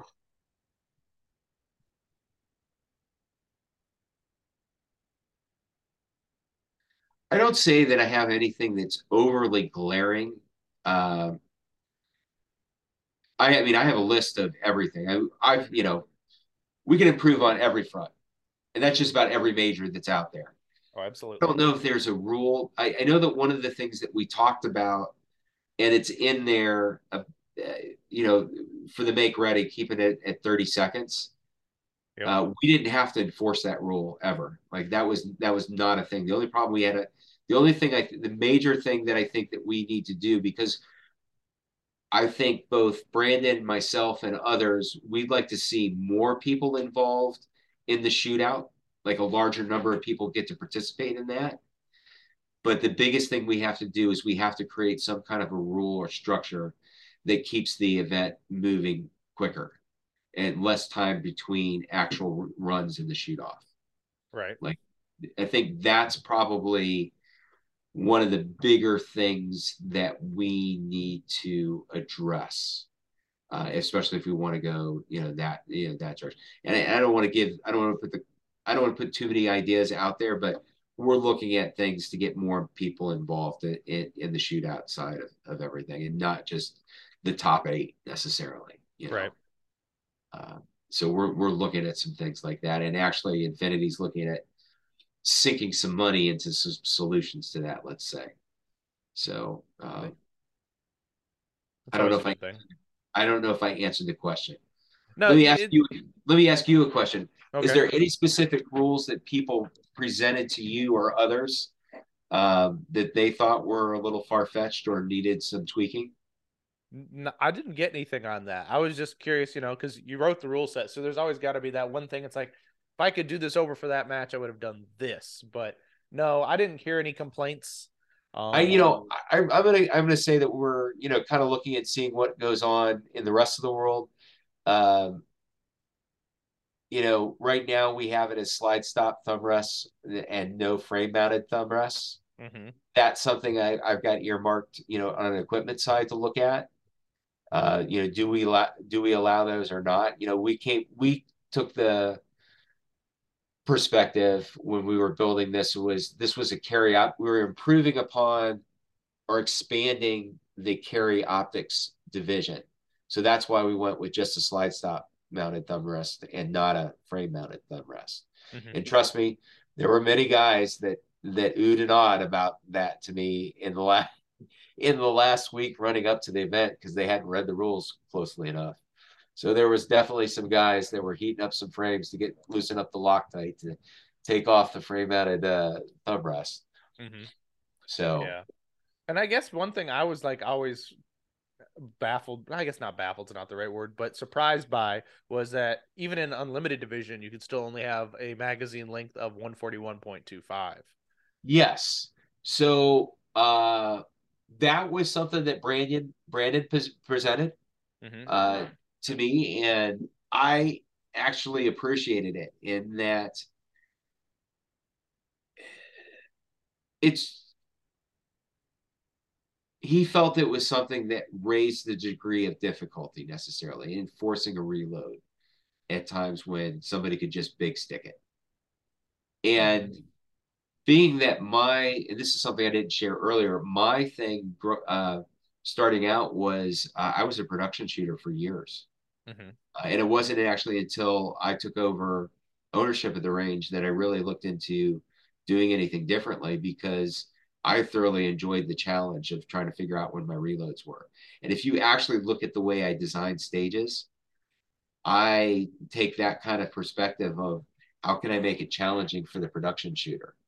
Uh, and that's why I think you see that I'll, a lot of times I'll have five, six, seven different positions that you have to shoot from. And so it gets the production shooter really thinking about where you do your reload. And I think that's that's the fun thing to do to an open shooter or an unlimited shooter, is that you now have to make them think about, where am I going to do my reload? You know, because, you know, I like I like the mental challenge side of things. So when Brandon presented that, I was like, hell yeah, let's let's let's do that. So it was interesting too, and I think we probably have to look at how we did this. So we'd have to tell the shooters, you have to bring your magazines to us as well. And I can't even tell you how many people had illegal magazines. That was, we were we were pounding some on the table to get them into the uh, into the gauge. This is where you have just a box of, next to the mag gauge was Infinity base pads, be like, there's a hundred bucks. Yeah. Yeah. Uh, you know, uh, uh, Taryn Butler's probably going to send me some hate mail, you know, I, yeah, you know, they, but again, I like, I've shot against Taryn a few times. Uh, I like him. Uh, you know, he, uh, but you know, they've, there's been a known issue in the past with some of those, and open shooters didn't necessarily worry about it. Mm-hmm. But, you know, there was what you had a year or so of a lot of guys from Carry Optics who were getting bumped to open because their Terran Tactical base pad didn't fit the gauge, you know, and so they came out, and I think they made an adjustment, but they made statements and everything else. So it's not any new news, but it's new news to open shooters that now have to use a one forty bag. They didn't care about it before. So, but everybody took that pretty good in stride. It was just a, it was just a, a, a point. And it was funny because I came back with a bunch of new Infinity bags mm-hmm. that had been used in the, the match. And we've been using this little orange triangle decal that we were putting on them to signify that they were good for the match. And I was thinking to myself afterwards, you know, how easy is it going to be to take one of these off and just put them on another mag? Surprisingly, they were more difficult to take off, and they wouldn't re-stick to anything. I figured that out. After, that was after I got home to Texas, mm-hmm. from Texas. So it ended up, again, working out. But, uh, you know, it was an interesting proposition that was made. Uh, other than the case gauging and that process, uh, we really didn't have anybody say anything to us about it. Mm-hmm. Yeah, it's just part of the rule set. It's part of the game. Everyone who wants to play the game is going to follow the rules. Yeah. Until, and they're not going to knowingly, for the most part, they're not going to knowingly disobey the rule. They don't know what they don't know. That they're, yeah. They don't care yeah. about their mag. Like, like I, most open shooters don't care that their one forty mag isn't one forty because it doesn't matter in true open division yeah. U S P S A rules. It could be, as long as it's less than one seventy-one, you're golden. Yeah. Yeah, absolutely. And that's, that's what we ran into, I think, you know, with a, a few people, but most people, it's just the process of uh, getting the, uh, the mags. And, you know, we heard that from people. And again, we were doing something different that other people haven't done. So it's the first time. So we knew that we were going to have, I don't want to say issues, but we knew that it was going to be something that was going to be brought up. Uh, you know, th there are definitely things that it's a huge range. I don't know if you've ever been out there, Manny, or if you got a perspective of it, mm-hmm. but it's a big range. And so one of the things that we did was, we started every, if you think about how we move squads, we started in the middle and moved outwards. So then when you got to the outside, you didn't have to go from one end of the range to the other. You only had to come back to the middle to go back out again. Mm-hmm. And we communicated that. It was in the squad matrix. We still had people that didn't, I mean, we had people that didn't read the rules. We had people that didn't look at the squad matrix or didn't even look at the, uh, you know, match book. Nothing new. Mm-hmm. You've run a level two match before. That still happens at other level two matches. So mm-hmm. we ran into that, you know, and, and there's different things that we can do for match management that will help with that. Uh, we didn't think that transportation from one point A to point B was going to be that big of a deal. It was a big, it was a bigger deal than we thought, you know. You know, there's little things like that just you, you live and learn on. But the number of people that, not even number, the percentage of people that came up to myself, Brandon, Sandy, Kyle, that thanked us, told us that they would be back next year, was overwhelming. Like for the whole week afterwards. I nearly, nearly every member of the staff sent me an email thanking me for allowing them to be there. That's unheard of. Mm-hmm. You know, that's just absolutely unheard of. And so, uh, you know, felt, again, that felt very blessed by that. Uh, you know, we had a lot of people that really helped out uh, uh, in just about all of the Team Infinity people that could be there. Were there at some point early to, you know, help out. I had Anthony Bruno at, at six o'clock in the morning on the day that he's going to shoot, standing in the twenty-five, thirty degree weather in the parking lot, help, helping park people. You know, I mean, that was just the mentality that people took. Mm-hmm. And so, you know, that's, again, I would say that that is something that Brandon inspires. It's the loyalty side of everything. Like there's no question about it. Um, uh, the Giardinos were awesome. Uh, you know, they, they busted hump all week. you know, we just we had we just had incredible people that were there. Mm-hmm. Well, that's awesome, and it's really nice to see that people love the match. They want to come back. The staff want to thank you for letting them be involved. Do you yeah. have a date for next year yet? Working on it. We may be working on other things too. So we've got a we got a lot of there's a lot of options. I actually I owe Brandon a phone call right now um, to talk about some of those options and where we're at with everything. Um, I'm really looking forward to it. I need to find the right balance with my own business and family to some degree, because uh, it's a big commitment to get out there, you know, for that bit of time. But it's something that I want to be a part of.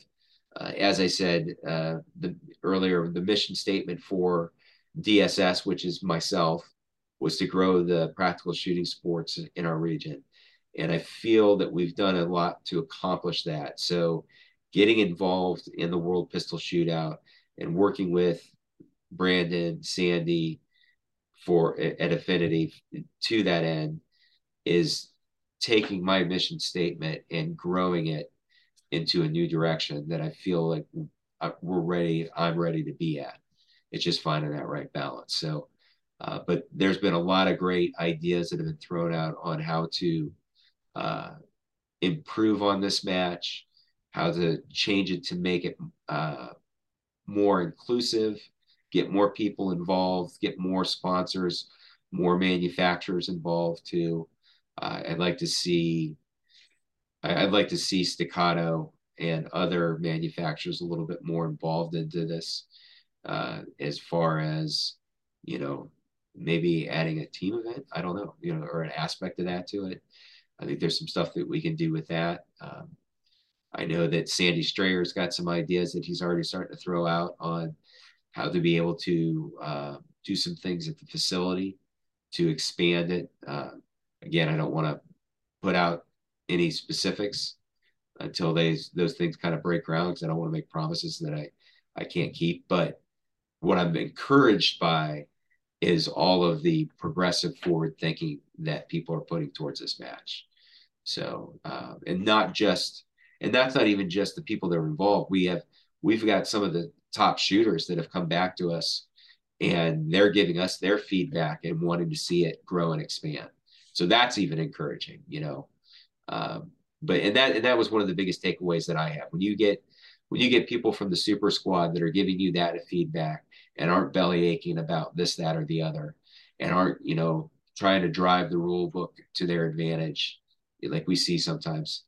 It was just a fun time to be around those guys. Really enjoyed watching them, you know, shoot and participating with them. It was a thrill. Mm-hmm. That is a blast, and it's nice to hear about all those things. Um, when I lost, do I lose my last train of thought? No, I don't, because I'm going to keep rolling. but, uh, um, it was honestly, this has honestly been a fantastic conversation between you and I. Um, it's nice to get, you know, get to know more about you. I've heard about you throughout the, you know, our area, and it's nice to get to chat with you after this match and all the feedback you've gotten and the ways you're going to progress it, you know, going forward as well.